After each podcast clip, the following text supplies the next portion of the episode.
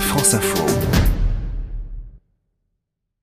Les radars routiers, c'est comment ailleurs? Alors c'est comment au Canada et en Suisse où se profile l'arrivée de radars anti-bruit? Pour détecter les véhicules qui dépassent les bornes au niveau des décibels. Au Canada, l'expérience a été lancée l'été dernier dans l'Alberta, une province de l'ouest du pays, précisément dans la ville d'Edmonton, qui compte à peu près un million d'habitants.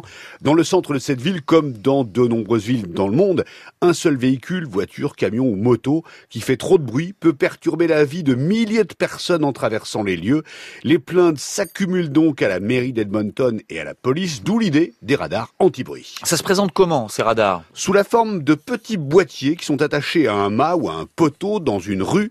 Le boîtier détecte les bruits trop puissants, identifie les véhicules responsables. Le boîtier est couplé à une caméra qui va filmer ou simplement photographier le fautif. Dans un premier temps, les radars sont aussi couplés à des écrans LCD qui affichent le niveau de décibels pour que le conducteur prenne conscience du bruit qu'il fait. C'est un peu le même principe que les écrans qui indiquent que vous dépassez la vitesse maximum Oui. ville, notamment dans les zones 30. Mais alors est-ce qu'ils vont distribuer des PV ces radars-là? Pas tout de suite, mais ça pourrait venir. Pour l'heure, les radars anti-bruit d'Edmonton ont pour but d'avertir les conducteurs, on vient de le voir, afin qu'ils fassent des modifications sur leur véhicule, sur leur pot d'échappement. Ils sont aussi là, ces radars, pour collecter des données sur le bruit en ville.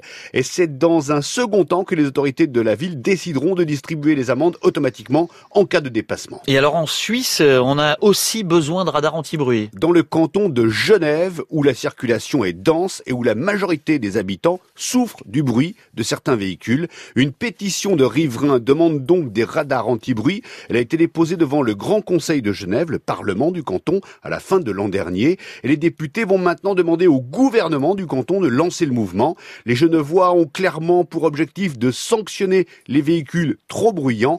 Mais comme les radars anti-bruit sont très rares dans le monde, on vient de le voir, leur conception et leur construction en Suisse va prendre entre 2 et 4 ans. Gérald Roux, c'est comment ailleurs?